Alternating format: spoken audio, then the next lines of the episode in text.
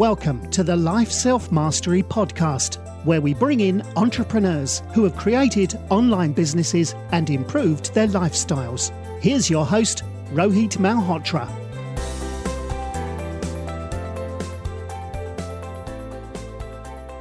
Hi everyone, this is Rohit from Life Mastery, and I'm excited to have Ana Lorena Fábrega, uh, who's the chief evangelist at Synthesis, uh, an online enrichment club where kids learn through games and simulations. Um, and she's also the author of the new book, The Learning Game. Uh, thanks to uh, Paulina for the introduction. Welcome to the show, Anna. Thank you so much, Rohit. It's a pleasure to be here. Awesome. So you know, uh, you, have been. Uh, I've been trying to you know get hold of you. You've been pretty uh, pretty pretty big on um uh, on on deck and i i think the first time i got to hear about you from was from david perell i was a big fan of i uh, still am a big fan of of his writing but you know how did you get your start in teaching yeah so um i started teaching when i was well i just so I, I, guess I'll, I'll go back a little bit. So when I was growing up, um, I was born in Panama, but I got to travel a lot, and I lived in seven different countries. Um, while you know while I was growing up because of my dad's job. So by the time that I was 14, I had attended 10 different schools in seven different countries. And so looking back, that's sort of this what sparked this whole interest in education. Of course, I didn't know at the time, but um, but it definitely influenced um, my love for learning, not necessarily because I was loving learning inside all these schools, but uh, mainly because what what I was doing outside of school. My mom was amazing, um, and so she really sparked that love for learning for me. And so that's where my learning journey um, started. And then as I became a little bit older, I did an internship in my dad's um, educational company at the time in Panama. Um, and that's when I first got to work with kids. And I realized how exciting it was. Um, I selfishly wanted to do that because I got to learn a lot from them, not just me teaching them. And I just found them fascinating. And the fact that you could um, be part of the education of the new generation, um, that was something that really called my attention. And I thought it was worth my time. And so I decided to study education. So I did the traditional route. I went to NYU. Um, I, I, did a, you know, I had my teaching degree. I studied education, childhood education, special education, and psychology. And then I got to student teach um, at different placements in New York. And that's when I started to notice that um, that there was not really um, a lot of teaching and learning going on in the schools, even though kids are there for so many hours a day, so many days a week for 12 plus years. And so it started to really dawn on me um, that the kids were, and this I talk about in my book, playing something that I call the game of school, where they learn the shortcuts and they pick up on what they need to do in order to appear as if they're learning and so that they can pass on to the next grade and to the next grade and sort of go through the motions. But there wasn't that like spark um, for learning and that curiosity and the desire to you know do things just for the sake of it. Um, it, it, it seemed very scripted because it is. And so i started to sort of lose that desire to work at a school setting but i wasn't sure what to do or where to look or what were my other alternatives right? I knew i wanted to work with kids but uh, but not in a school system. I just didn't know where to look. So i went ahead and had my classroom and i taught in new york in panama and in boston for a few years. Um, and that really you know even though i tried to do d- things differently in my classroom um, it's really difficult to um, focus on the things that i thought were worth my kids' time um, and the things that were actually going to prepare them for the real world. And what I was seeing that successful people were doing, it did not really match what what I was doing in the classroom with my students. And so after a few years, um, I made the hard decision to leave the classroom.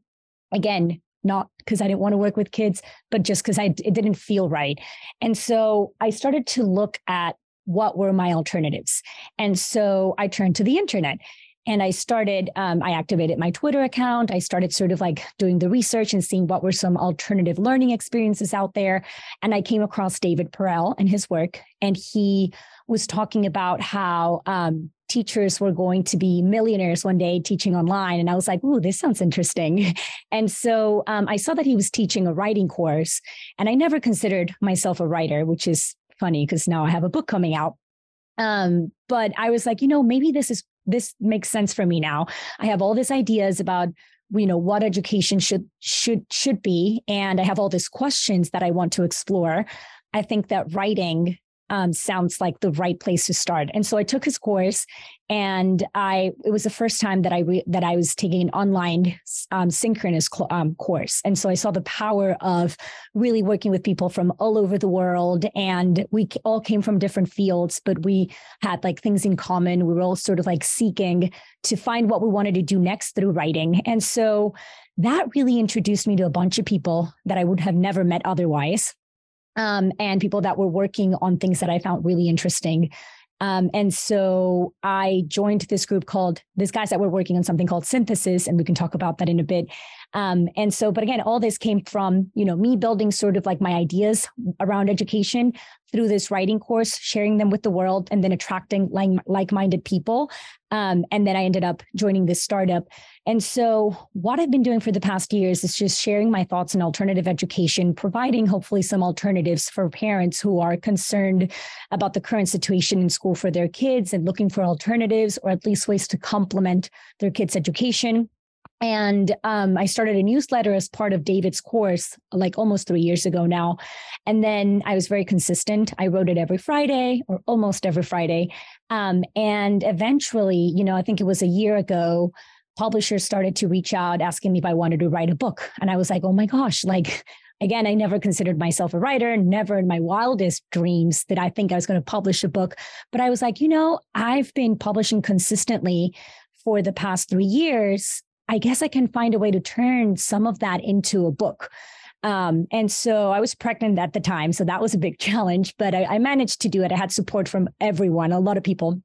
And so yeah, a year later, it it it it turned into a reality. The book's coming out September 5th. And so that's sort of like the long-ended answer to who I am, what I've been doing, um, and sort of what I'm working on. Yeah, no, absolutely. That's it's it's wonderful to know. And you talked about David Perell. You know, I've been, following his journey. I, I love some of his articles. Um, I, I know you know uh, we should have a different podcast on it. But but what, what do you think makes great writing? You know, uh, I've been, I've been trying to write on Twitter. I'm I'm a, I'm a fan of Dickie Bush as well. But but but but something you know, any advice for listeners who want to write a well or write better? You know, you know, you focus on a single niche uh, and and you're known for for education and learning but what advice would you give to podcast listeners who want to write better? Yeah so the first thing is to try to unlearn everything they taught you about writing in school. Nice. uh, that was the biggest thing for me especially because i was a teacher that would teach kids writing.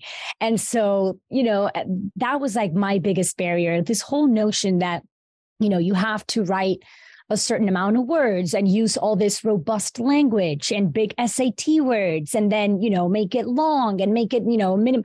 All that is BS. And we live in a world that's completely different. People rarely, you know, read emails that are longer than a paragraph. You want to be succinct. You want to go to the point. You want to be as clear as possible. So when I learned that it, I, you know, what I, what you need to do is just write as if you were writing for a 10 year old. Like if a 10 year old can understand what you're saying, then you're good to go. And mm-hmm. again, this doesn't mean you're going to make it like, like shallow writing. It just means the simpler, the better. People want to understand what you're saying. And you can give examples and you can give stories and you can do it all, but, but just do it, you know, short sentences, simple, think of a rhythm, think of a story. And so that's one thing. Um, and that, that was very big for me. The other thing is, you don't have to start from a blank page which again is something that that's how most people do it like if you think about how i wrote my book i did not just sit down and start writing a book from scratch like i actually went back to all the things that i had written about and if you're someone who hasn't written anything yet you have ideas and so start capturing those ideas whether it is on your phone or notes um, but anything that you're passionate about or interested on, you start capturing those ideas. You write, you know, you can talk about it on your phone, record yourself, or you write notes, or if you have a notebook or however it is. And then it's going to get to a point where you you you leave those ideas marinate, or you compile more thoughts. You become sort of an expert on whatever it is that you're interested in. And then you get to write about it when you you're writing from abundance, not from scarcity, which is something again that for me was a big revelation when it came to writing.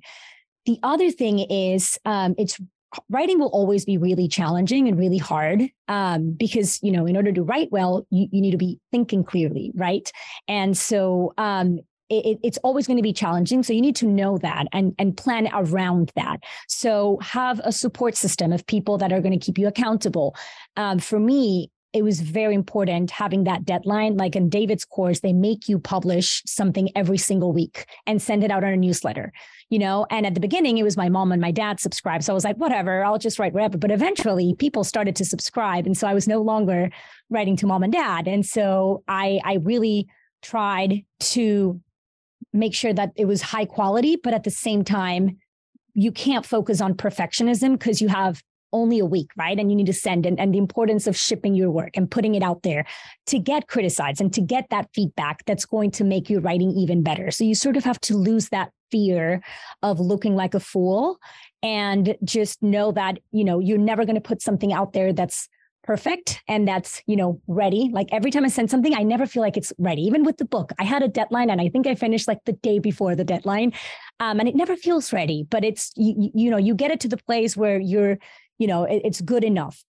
And right. so um, those were a few things like having that support system letting go of that you know feeling of looking like a fool and embracing it shipping your work um, and then going just for simple you know straightforward english or whatever language you're using but um, make sure that a 10 year old can understand what you're saying so I, I guess those would be like the high you know the big things for me yeah, no, absolutely. I think I think that is great advice. Just keep it simple and, and keep publishing, and that's what I'm trying to do. I'm trying to write uh, a 200 word uh, you know short essay every every day and putting on twitter not getting too much of traction but i'm but i'm keeping at it. Um, but I, w- I want to talk about educational systems. So you know what do you think are some of the shortcomings of tra- traditional education systems? You you started in panama as well as in us um, you know what, what are the shortcomings and uh, what what is something you know which can be done to uh, to improve?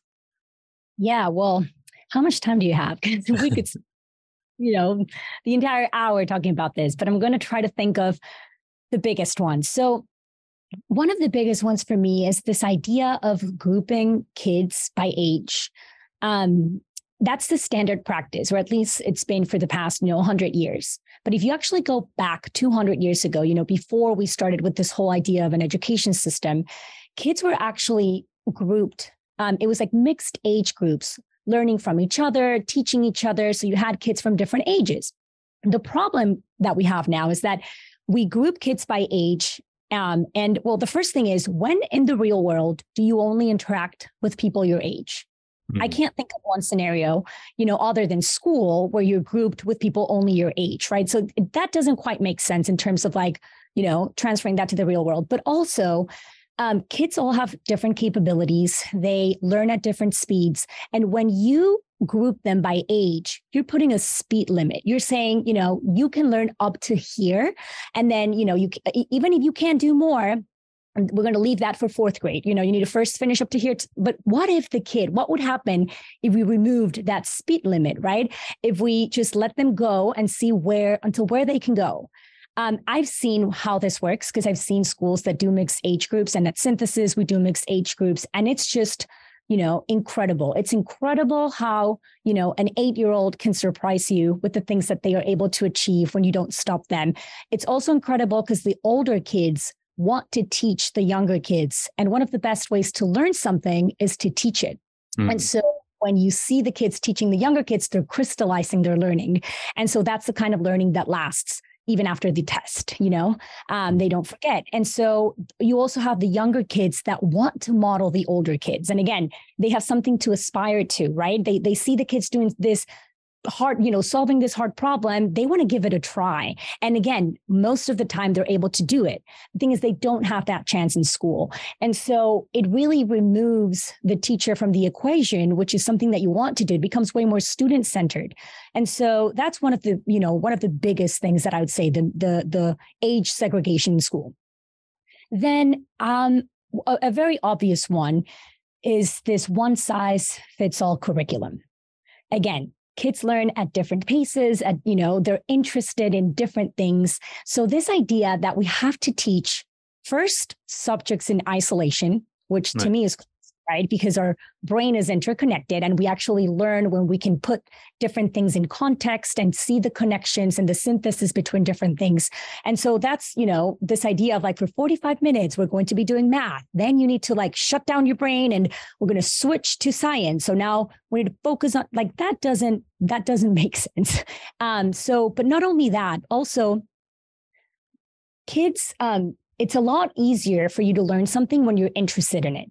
So the fact that we have this like standard sketch, you know, like curriculums that say we're now going to learn about this, we're then going to learn about that. If the kid is not interested, you know, at the moment on the French Revolution, they're very likely not going to learn about it, or they're going to learn to pass the test and then they're going to forget. So what's the whole point in it? So a much better way would be to actually start where the kids are already in, you know, like tap into their interests, see what they want to learn about, what they need at the moment, right? And then begin there. Obviously, this is very challenging to do when you're in a school system and you have 30 kids, they all have different interests and you have to sort of get going. So I understand why it is the way it is, but that's one of the big critiques as well.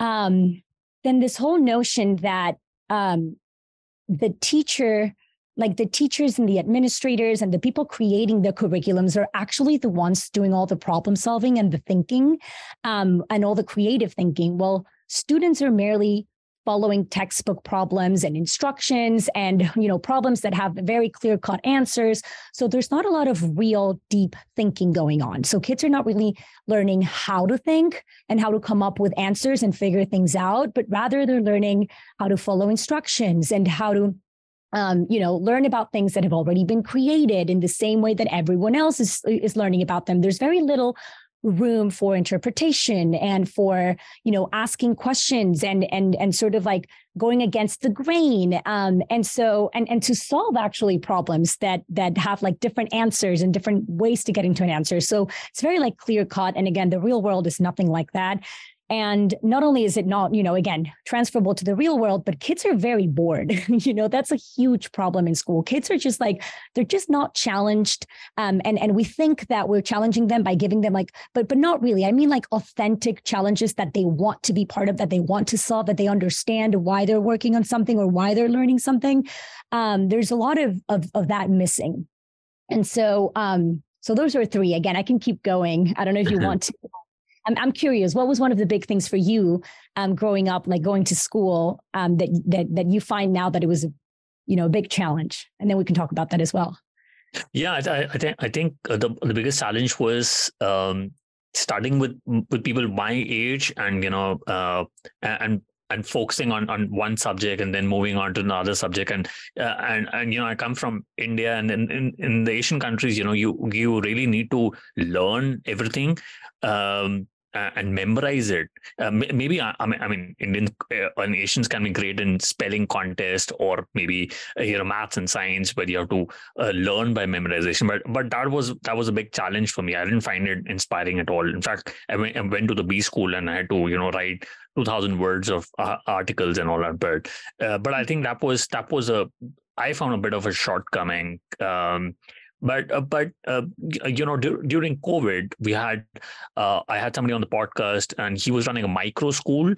Do you think covid changed the way students uh, the, are, ta- are taught at school? I, I read somewhere on twitter that the, the scores for you know for maths and science and some, some of the subjects has really gone down. Do you think it has impacted students uh, where they have not gone to you know school um, not have to have those face-to-face interaction or do you think you know code was a great way for students um, uh, to learn uh, in you know in smaller settings on smaller codes wow. So so there's a lot to unpack here right? Um so there several things happened during covid. So one of them is that um it exp- like covid exposed what was going on in the classroom and what kids are learning in a way that parents had like a, a you know front row view of it right? Because everyone was home and parents could actually hear and see what their kids were learning and what they were talking about.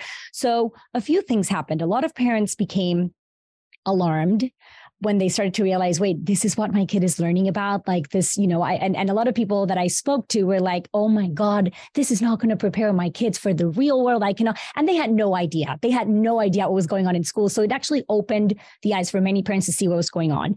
Um, I, I, think it, it, it was catastrophic for, for many kids because what a lot of schools did, and again, I'm not, I'm not criticizing because this was very last minute. They they were trying the best they could. But what they did was they grabbed they what they were already doing in person, this traditional way of teaching and learning, and and they just put it online. So, you know, they didn't quite had time to like rethink and and and sort of because online education works when you when you organize and you structure it and you create it with an online audience in mind, right? But that's not what happened with COVID. With COVID, they just grabbed what they were doing in the traditional classroom and they put it online.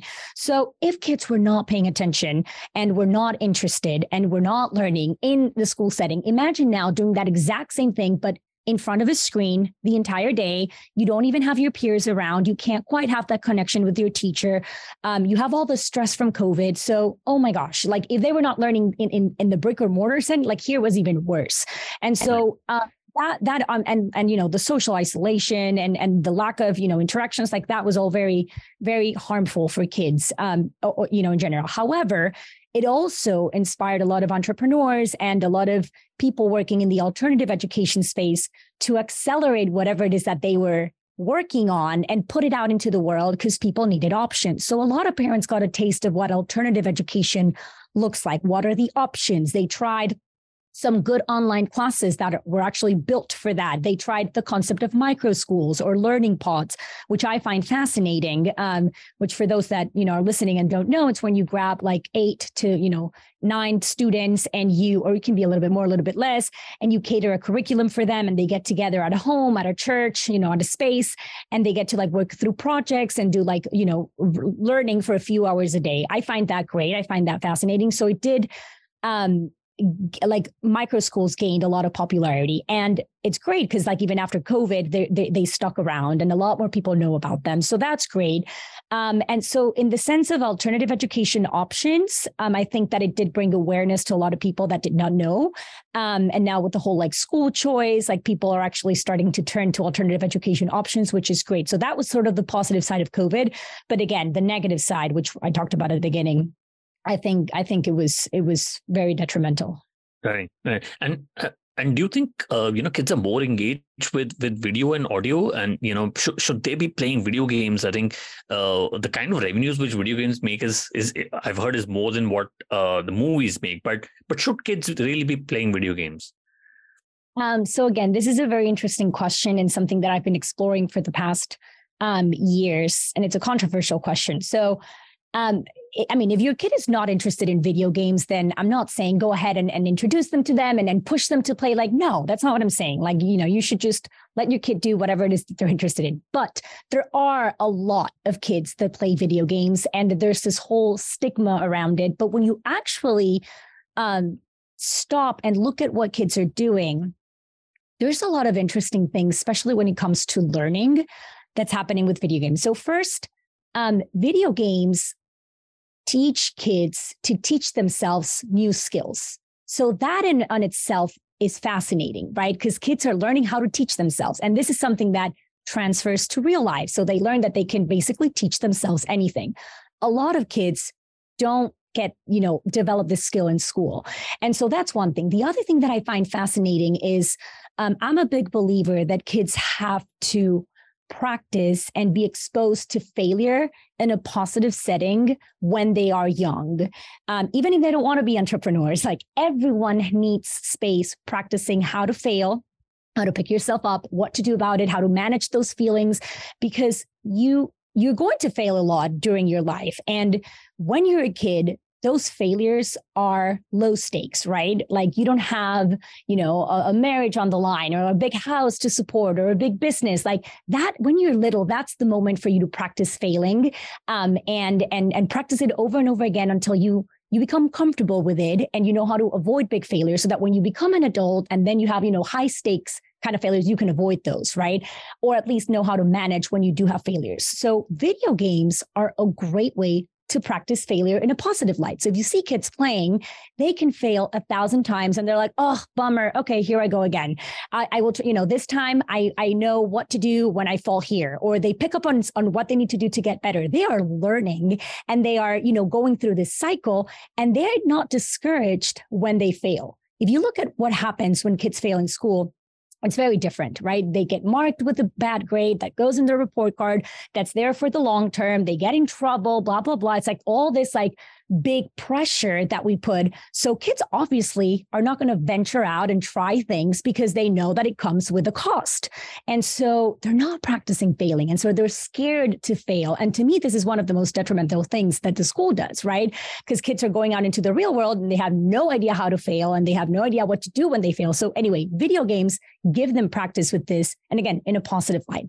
The other thing is, um, I was talking about how one of the, you know, one of the things that I dislike from school is how the, everything's scripted and everything comes with instructions and kids learn to not trust themselves. They're like, I need instructions in order to operate. I need somebody telling me what to do all the time so that I know what to do. Right. And in the real world, it's like, no, you need to figure things out for yourself, you know? And so video games incentivize you to figure you don't have somebody telling you what to do no kids have to try it they don't know what's going on they fail and then they understand and then they and they figure it out and so it gives them that confidence oh you know what? I don't know what to do here but i can learn how to figure it out you know? And so that's a very important skill.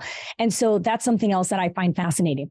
And then of course there's the other topic which is um and i write about this in my book which is kids need and adults we all need um, autonomy, you know, to yeah. feel like control of something. We all need to feel competent, that we're good at something. And we all need to feel this relatedness and this connection to other human beings. So we need these three things in order to thrive.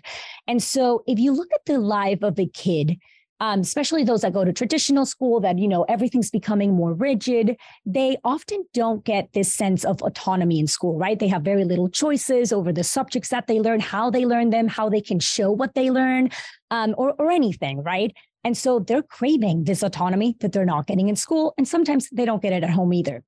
They're also never feeling this feeling of competence right? Because again everything is eh, you know cookie cut this certain way? And if you are the kind of student that you you know you're very smart but you don't know how to showcase your learning in the way that they're assessing you in school it's very easy for you to feel like a failure like you are dumb like you don't know because you didn't pass the test. But really you're very smart. You're just not being assessed in the way that you you know you you show your real skills. And so many kids are not experiencing competence in school. And then that sense of relatedness where you know many parents send their kids to school thinking that they're going to be socializing and being with other friends and developing their social skills. But really, kids have to be quiet, sitting down, listening to the teacher. Then they quickly have to go from one class to the other. They have to be quiet in the hallway, quiet in the bathroom, short, you know, recess is very short. Anyway, um, so a lot of kids don't feel like they can connect with other kids. And so th- many kids are not experiencing this very fundamental three things autonomy, competency, and relatedness. When they go home and they start playing video games, for example, this is the perfect place for them to feel autonomy. They get to choose what they want to play, the character, how they're going to dress them, who they want to play with. They have a bunch of choices, right? They, so they they they they're they're satisfying this craving that they're not getting in the real world. Then they get to feel competence because again they fail, but they go again until they finally succeed, and they feel great. You know, they feel amazing that they that they're good at something. So they are like, okay, they're feeling that again competence. And then they can the relatedness a lot of these games are social so they get to play with kids from all over the world that maybe they have you know more interest in common than the kids that you have in your school. And so they're feeling this relatedness. This is very common. And so many parents are like why is my kid addicted to video games? They're not really addicted to video games. They are just getting those three fundamental things that we all need in order to be happy successful thriving adults and, and humans from video games, not from the real world. And so I just wanted to talk about that because it's a big confusion. Many parents are like, it's it's it's addiction, but but I, I invite them to stop and sort of like, you know, it's it's a very psychological thing and look behind and see why your kid is playing. What is your kid getting from playing these video games that they're not getting in the real world? And mm. so, you know, that's just a very interesting thing that comes up a lot when I talk to parents about video games. Interesting. And and uh, and what should be done to encourage kids to think for themselves? And you know like is it like like a certain age where you know uh parents should encourage the, their children to think for themselves? No i actually think you know i have an eight month old at home um and and i think you can start at that age you know the, the sooner the better. Nice. and so uh, and this is a very you know it's a very intuitive thing right? It's it's a, a lot in, in school kids rarely have the chance to question things. And I think that a, a very big component of thinking for yourself is having the ability to question everything, you know, so that you can form your own conclusions about whatever it is that you're listening or, or learning or and but how are you going to do that if you don't have the chance to do that at school? In school, you know, and I was a teacher, so I I I can sort of like see both sides of it. When you have 30 students and then you're teaching something and you have to move on, and then there's a student that's like, no, I disagree, like that's wrong, like why, and this and that. It's it's you know, it takes time and it slows down the class, and so many teachers get frustrated. Um, however, this is the kind of um, and and and again we we sort of like label these kids as the troublemakers. Oh they're questioning everything. And so we teach them you know no you don't question authority right? And again you don't it's not only in the classroom but also in the outside world. But it's like no we should be teaching them the opposite. We should be saying no you you you do get to be skeptical. You do get to question things. Of course you do it with respect. And of course you need you need to teach them how to do it. You know you're not going to be rude about it. But they should have the chance to question things. And that comes from home. So when your kid comes up with you know uh, you know learn something you can you can ask them questions like well are you sure about that? Like what would be you know you know what what would be a critic about that that opinion? Like let's play devil's advocate. And so there's certain dynamics and i have a whole chapter about this in my book where i share strategies that parents can do and the kinds of questions that you can ask kids to get them to sort of like think through whatever conclusions they're making or you know when they think something certain and and just to get them to sort of like go back and forth and play both sides of whatever it is that they're learning or talking about. Um also helping them like detect biases not only like their own biases but also people's biases and understand that you know people are biased right? And so um and going deeper and and letting them, you know, whenever they ask you a question, we are very inclined to just give them the answer. But it's like, no, you, you know, encourage them to go ahead and, and, and look them up for themselves. You teach them how. You say, you know, look in three different sources. And if you don't get it, then I'll help you find it. And so, but also like getting them to do the hard work is one of them. And again, it's very intuitive. It's very simple. It's just a matter of changing that chip that we have. Um, but then also this idea that, and I talked about it a little bit at the beginning, I've noticed that, and, and we see this at synthesis a lot, like kids crave challenges and they want to learn about adult conversations and they don't want to be talked down to and and so um, it's a matter of you know even though they're young sort of forgetting their age but you can you can talk to them about like real issues. Obviously you find the way to do it but you can expose them to real issues and show them that you know there are problems in the world but they can affect those problems. There's there's things that they can do about it. And so empowering them to know that that that they're not too young to have certain opinions and ideas and to do things about you know and, and to solve problems. And so those are a few things. And this whole notion of again instructions very against that. Of course you need you know to learn how to follow instructions for certain things but but really removing the instructions and let letting them figure things out like in general. Um and so yeah those are just like a few things that come to mind of how you can sort of foster this idea of helping kids to think for themselves and not just follow the crowd Right, right, interesting. And and you talked about synthesis school. You know, um, um, so you were a chief evangelist, a chief evangelist over there. Uh, so was Guy Kawasaki at Apple, who came on the pod. But uh, but uh, how did you get your start with synthesis school? Obviously, it's it's uh, this. Uh, I I think if I'm not wrong, Elon Musk was involved in synthesis school. What was what was the you know the thesis behind that school? Yeah, so um, Elon Musk, like many of us, um, realized that school wasn't quite um, teaching his kids and preparing them for the real world the way that that that that he thought should be done. Um, and the kids were not interested, and you know, all the things that we've talked about. And he was like, no, like I like what can we do about it? So he hired um, back in 2014 the best teacher at his school where he had his kids. His name's Josh Dahn, and I agree with him. I he's Josh is amazing. Um, and he was like, "Hey, come to SpaceX, and I want you to create a school from zero, from scratch, and I want you to rethink, you know, education from first principles. Like, forget about you know curriculum, age groups. Like, I don't want grades. I don't want any of that. I want it to be problem focused and I want it to be mixed age. And I want for my kids to learn how to think and how to solve problems for themselves. And so um, Josh created this school and um, and it was incredible. It was a lab school. A lot of people around the world would come visit and sort of see, you know, a lot of people in the education world what it is that they were doing that, that they could bring back to their schools and this and that. And there was one particular class called synthesis um, that it was simulations um, that Josh would create in person um, with real problems that kid, kids had to solve in teams and compete against each other. And so the kids were developing a lot of soft skills that are crucial to the real world. And so, for example, like how to build a Tesla supercharger. Like if you were to move the SpaceX campus to Texas, like what would be the pros? What would be the cons? How would you do this? Like real, real things. And then the kids had to sort of like, you know, sometimes it would take days or weeks to come up with the answer. There were a bunch of conundrums. And so there was a lot of um like learn like real learning going on. And so um, one of the guys I went to visit, his name's Chrisman Frank. He was working at another educational consult, like educational company at the time. And he was like, this is incredible. I cannot believe that only this 48 kids have access to synthesis and to Ad Astra, which was the name of the school.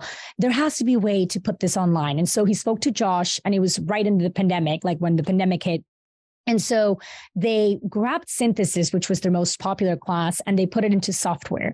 And so the simulations, instead of being in person, they were now on software. And so you had kids from all over the world joining the sessions and thinking together to solve these problems. And it was mixed age groups. And so they invited me to join one of the beta testing sessions. So Chrisman Frank, who's the CEO of Synthesis, um, he had been following my newsletter and and sort of my Twitter account. And he liked the way that I spoke about alternative education. And he was like, this girl would like what we're doing.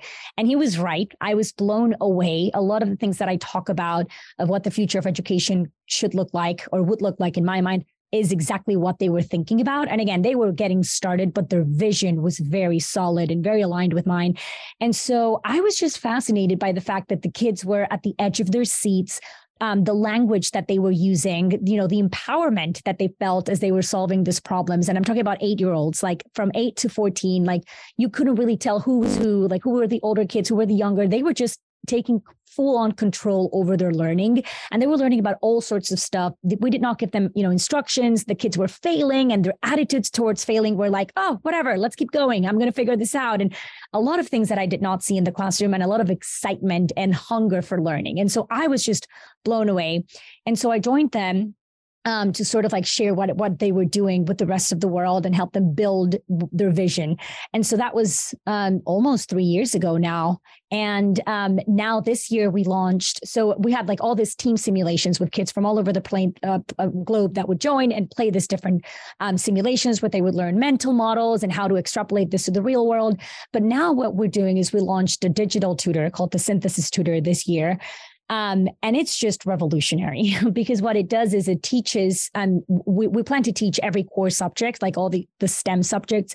Um, we started with math and you can actually try it out for free a, a demo online if you go to synthesis.com slash tutor um, but it's fascinating i invite everyone listening to this to try it out because you really feel like um, you are interacting with the human. It's it's kind of crazy like the kids actually think that that it's a human behind the chat and behind the voice and they teach you in a way like kids are learning at a pace that's like you know you, what kids would learn in three years in math in school these kids are learning in a month and it's just unreal because after they take all the like, the like the little tests you ask them a open-ended question or you know you give them a problem where they have to apply what they're learning and they can actually do it which is one of my biggest frustrations as a teacher was that after the test i gave them a problem it's like okay guys so we learned about this we're gonna put, they did not know what to do and i was like you guys aced the test. How do you not know? They all forgot. That's not real learning. Here, the learning is sticking. And so I started to be like, okay, what is it that we're doing that's different?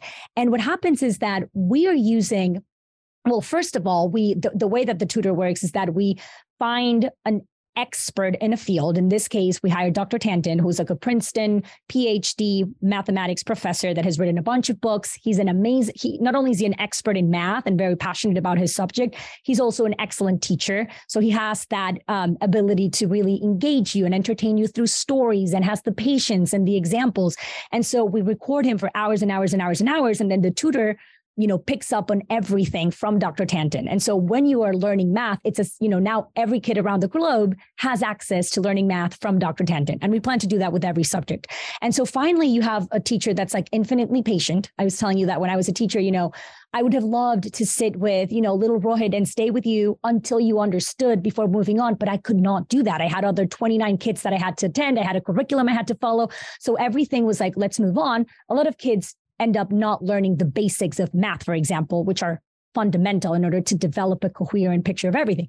And so here, no, the tutor stays with you as long as you need you know? And if you're a kid that picks it up really quickly you don't get bored because the tutor knows that so they move you on to the next level and you learn the next thing. And everything has an explanation. Everything makes like it's coherent. Kids know what they're learning what they're learning. Like the curriculum that we're putting together finally makes sense to me as a teacher. In school i was always like why are we learning this now? Like i don't see the connection. Here it's like wow I understand. It sort of follows like the story of math.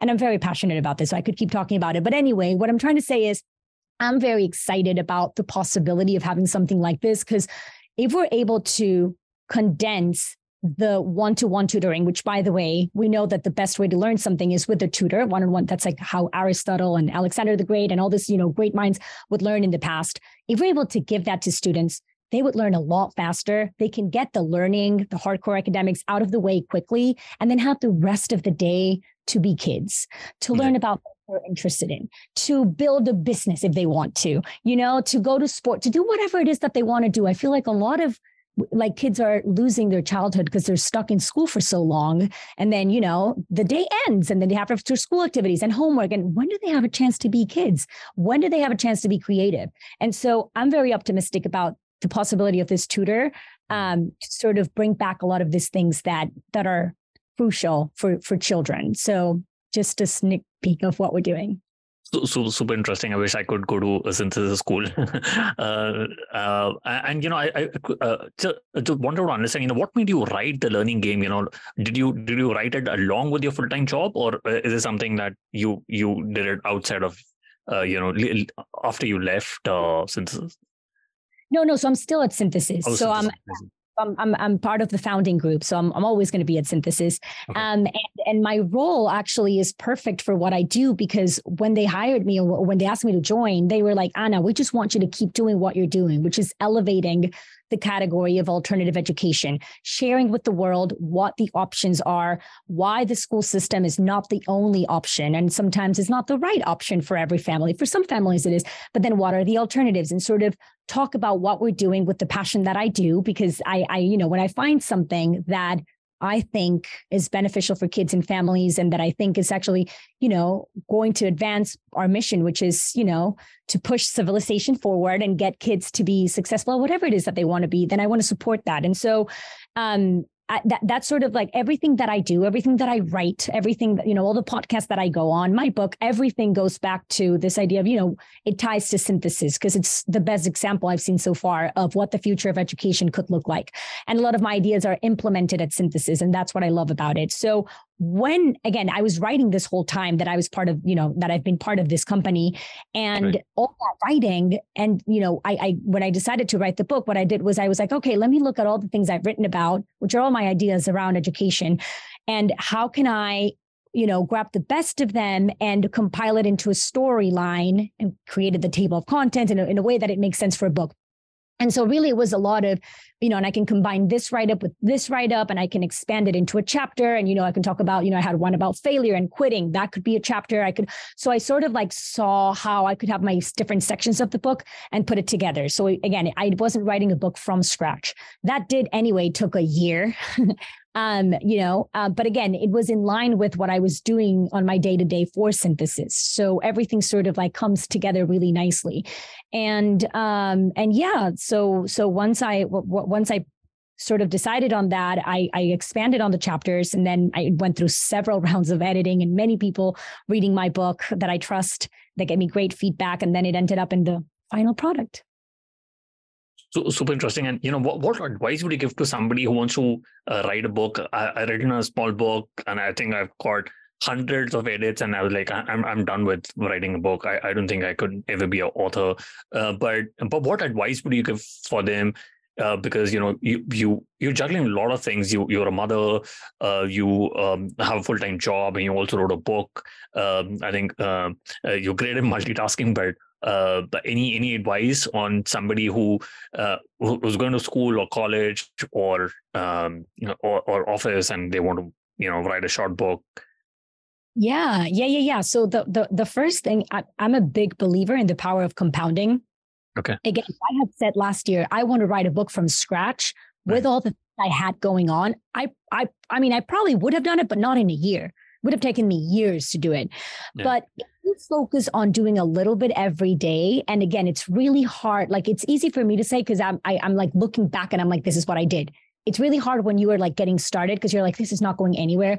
But remember that, you know, setting yourself like like setting a few eh, whether it's 30 minutes or an hour or whatever it is you can do i don't know what, what people's schedules are but of writing every day even if you don't know where this writing is going to take you, um, if this will be a chapter for your book or not. You don't even know what the book is. Just sit down and do an uninterrupted writing for a set amount of time and then save it. You don't even have to publish it if you don't want to, although the publishing piece really does help. And I'll, and I'll talk about that in a second. But but just getting in the habit and even if that doesn't go anywhere because again I, I did this and a lot of the things that i write about never went anywhere, but they did help me clarify my thinking, or they did make me realize, Anna, you don't know enough about this topic to write about it. You know, so whatever it is, you're going to learn something from that writing, or it's going to be therapeutic. So just like, you know, sitting down and just writing down whatever's on your mind, eventually you will be able to grab and see what works and just believe in the power of compounding. Don't give yourself, I mean, if you don't have the time, a goal like, okay, I want to finish this in three months, just see where it takes you and see what happens after a year of you doing this every week. If you want to take it a step forward, share that writing and give yourself a deadline every week. For example for me it was every friday. I had to you know read during the week because reading is really what fueled my writing. Otherwise i would have nothing to write about um, right. except for my experience. Um, and and then write something and ship it whether it is on twitter whether whether it's a newsletter whether whatever it is you send it out because for me the feedback was huge. You know i would i would know when people were like anna this is not interested because nobody would interact with my writing. I knew when something went viral i was like ooh there's something here. You know people clearly want to really talk about like learn about this or, or know about this so i would be like let me prioritize this. And so shipping for me was huge. But even if you are not ready yet which i i, I encourage you to eventually get there but just get into the habit of writing, get into the habit of writing and then let it compound until eventually it eventually becomes something. And remember that sometimes I think a lot of books should have been articles. So yeah. you realize like I have something really good, this really good idea, but it's not book worthy, then don't stress about writing a book. You know, write an article, write a really good article that people are going to read and and and, and extract value from it. So like not push it to become a book. You know what I mean? Uh, so that's yeah. that's interesting. You you mentioned about you know writing article. I'm I'm I'm a, I'm a fan of David Perell as well as Dickie Bush, who who love to write you know five thousand or ten thousand words, and and they and they both you know love to walk. Uh, do you think walking and stepping away from the computer helps you generate more ideas, or do you think you know uh, that is something which it depends on on a writer to writer basis? Um, um, sorry, what was the question? That um, if you have to step away from the computer sometimes? Yes, to step away from the computer, making notes, walking. Do you think these things really matter? Oh my gosh! If you ask David Perell this question about me, he would start cracking up because I could not sit down and write in front of a computer. I, you know, I love to talk, and that's how I um, really, you know, get my ideas out. And and so I love Otter. I don't know if you know the, this yeah, app. I love it he he introduced me to this app and I just walk, I have this idea. Instead of writing it down, I will talk about it and then that transcribes it. And then I'll look at it and I'm like, oh, this idea is great. This idea is great. This should be a tweet. This is going to be the, my next prompt for my next writing. And so um, I need to be active. I need, and, and he, re, David was the one who made me realize this. He's like, stop torturing yourself. You hate sitting down. You're so active. Why don't you go on a walk and start talking to your phone? And I was like, okay, that changed my life. The other thing is sometimes I need to like write idea on sticky notes and then put them on the floor and then sort of like look at them from this angle and this like I'm very, you know, visual in that sense. And so absolutely, if you're stuck, like just step out. Like, you know, like don't, don't, you know, but everyone's different. Some people like my husband, for example, he's amazing at just sitting down and he can like sit there and write for two hours. I, I can't do that. Um, unless I have like a bunch of ideas already and I'm like, I know exactly what I'm writing about. I'm ready. Then I sit down and I'm like, but before that, I need to be active. So yeah, for hmm. sure. Yeah, no, absolutely. Shout shout out to David because he introduced me to Otter and and I, I and I use it for uh, for recording my demos because you know uh, I do partnerships and business development. But um, but in, in, in your book, you know, you, you also talk about you know how how kids can take risk and be allowed to fail. And I think uh, uh, uh, uh, there, there was a very popular story about Richard Branson who was very young and his and his parents would allow him to uh, to do things on his own even when he was five years old go for go and you know uh, take a bus ride. Uh, and I, I, found it fascinating. But how do you how do you you know uh, teach kids to take a risk uh, and you know raise them to be successful kids? That is what most of the parents are looking for. Yeah so i don't think there's a, like a right answer for this but a lot we've talked about um, already which is this um, idea of giving them giving them the, the, the space to fail okay um, in, in, in a way where they're not going to get punished, right? And where, where there's an, an, adult around and it's not like catastrophic failure, obviously, um, giving them space to figure things out for, for themselves. And so, but in addition to that, it's funny because when you talk to parents, all the parents want for their kids to be independent and for them to take risks and take on challenges. But then they're very hesitant to give them independence and to let them take on challenges and to let them take risks. We, um, and I talk about this in my book. I have a chapter called Anti Fragility, um, you know, like raising anti fragile kids, which talks about how, you know, we live in a world where parent, you know, uh, that w- w- kids are very risk averse and they are scared of trying things out and all this. And and i think a lot of it has to do with us parents and, and the opportunities that we always want to intervene when we see that they're like doing something that it's you know slightly dangerous but not really you know? And so i i encourage parents to actually let their kids try things that are a little bit dangerous but in a careful in a careful way right? Like if they go to this park and they're trying the high monkey bars and let them try that challenging thing and let them work you know a lot of parents want to just intervene and and so and and we also have this tendency to like jump in and want to solve all the problems for kids. We don't want to see them suffer. We don't want to see them, you know, sad. But the reality is that sad and suffering and challenges, this is all part of the real world. So the earlier we expose kids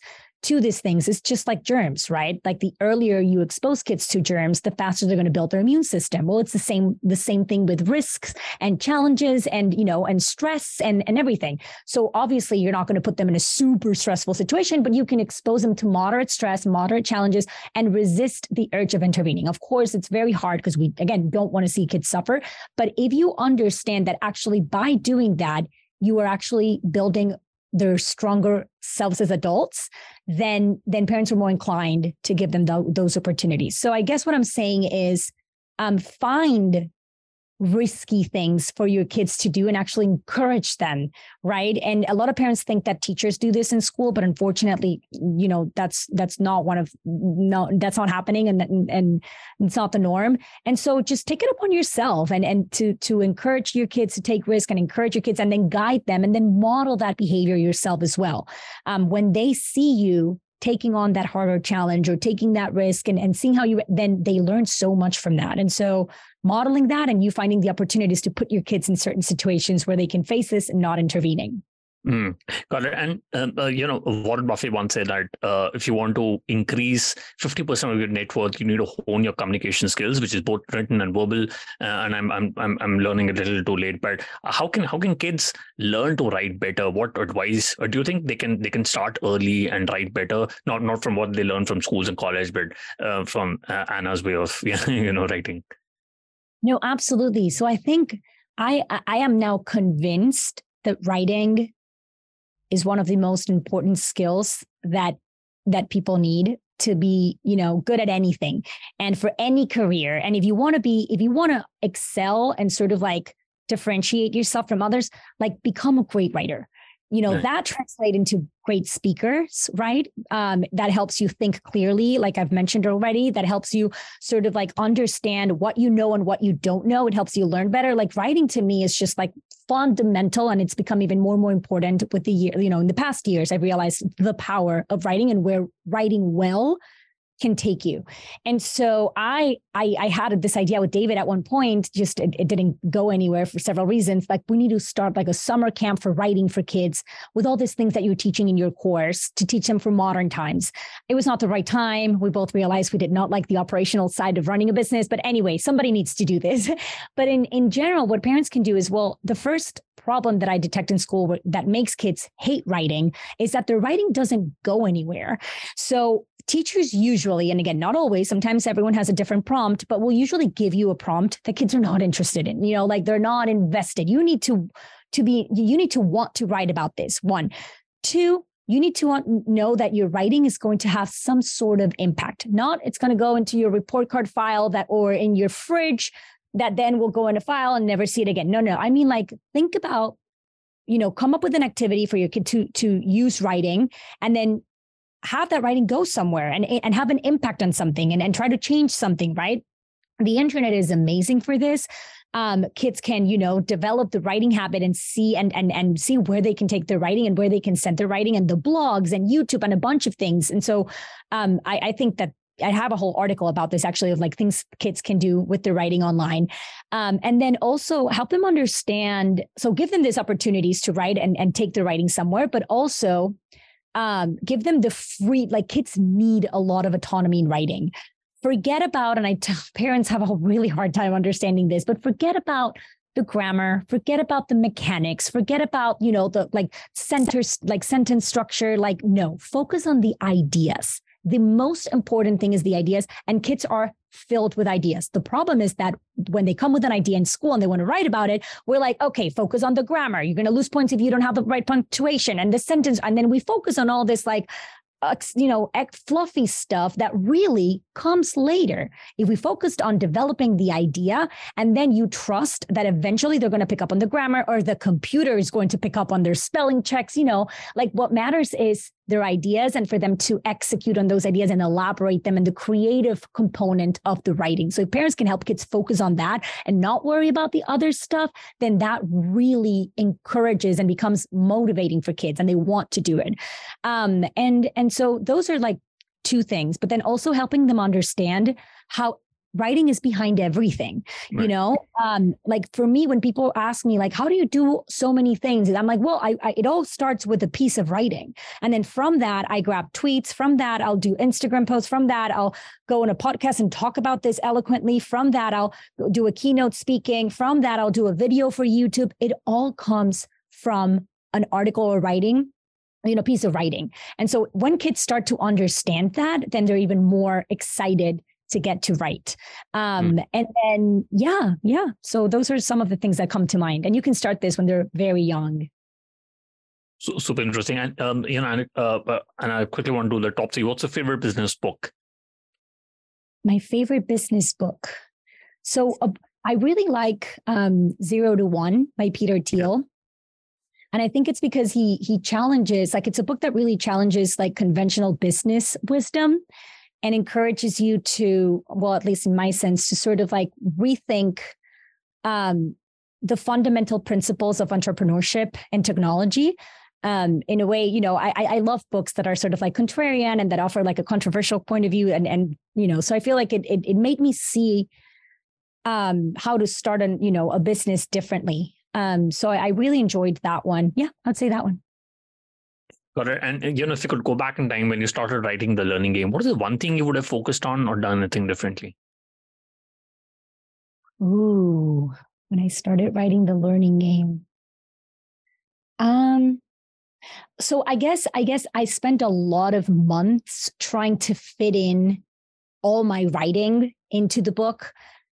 Um, and then until I finally realized, I was like, wait, what am I doing? Why am I trying to fit? You know, I don't need to include, like, I, I think I went from having one problem, which was not knowing what to write about, to having then the problem where I had too much and I, and I wanted to include it all and I didn't have to include it all. So I guess I would have, um, yeah, I, I would have realized earlier somehow that I, I, I didn't have to force all my writing into my table of contents. I could just sort of like start a storyline with some of of the the articles that I had written and then go from there. I think that would have saved me months of headaches and work. Oh, okay, got it, got it. And uh, do you have any favorite online tools? Example, Gmail, um, Slack, Zoom. Um, my favorite e- e- email, Slack, or Zoom. Uh, sorry, uh, uh, favorite online tools, example, Gmail, Slack, Zoom, uh, those those are tools. Um, ooh, okay, so, um, so I'm I'm obsessed with Superhuman. I don't know if um, if that counts, but um, yes. at the beginning I was like, why would I get? And now I'm like, I don't I, I I don't see myself using Gmail ever again. It just it has just you know facilitated my life. so so yeah, Superhuman. Got it. We'll, we'll put that in the show notes. And um, uh, and what is the best way people can reach out to you and know more about your book, The Learning Game? Yeah, so you can follow me on Twitter.